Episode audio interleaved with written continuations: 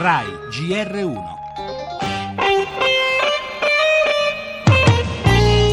L'unico modo per contare qualcosa è rimanendo nell'Unione, anzi rafforzandola. Vogliamo cambiare questa Europa, un'Europa senza muri e un'Europa solidale con gli ultimi.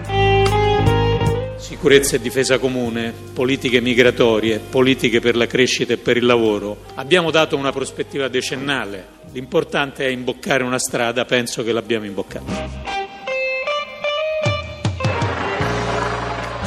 160 persone fermate per controlli preventivi verso ora di pranzo all'ingresso di Roma.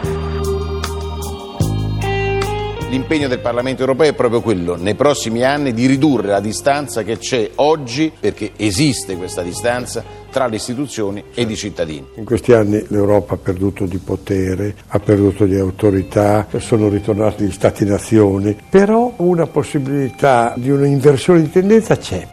Non è più l'Europa che io sognavo, ma che ugualmente mantiene il disegno. Una dichiarazione di intenti non scontata, quella siglata ieri a Roma dai 27 leader europei dopo aver sbloccato le titubanze di Polonia e Grecia, in un mondo che sembra correre più dell'Europa e a cui un'Europa formata da Stati-nazione, come quella descritta da Romano Prodi, lo avete sentito, farebbe fatica a stare appresso. Dieci anni per rifare l'Europa, come ha detto il Premier Gentiloni. Tante le questioni sul tavolo, il lavoro, la trattativa sui conti, l'immigrazione ma forse sintetizzando occorre rimettere al centro la politica. Una cosa è certa, bisognerà impegnarsi da subito per ridurre la distanza tra cittadini e istituzioni, come ha promesso il Presidente del Parlamento europeo Tajani, e rilanciare l'Unione alimentando innanzitutto la fiducia degli europei.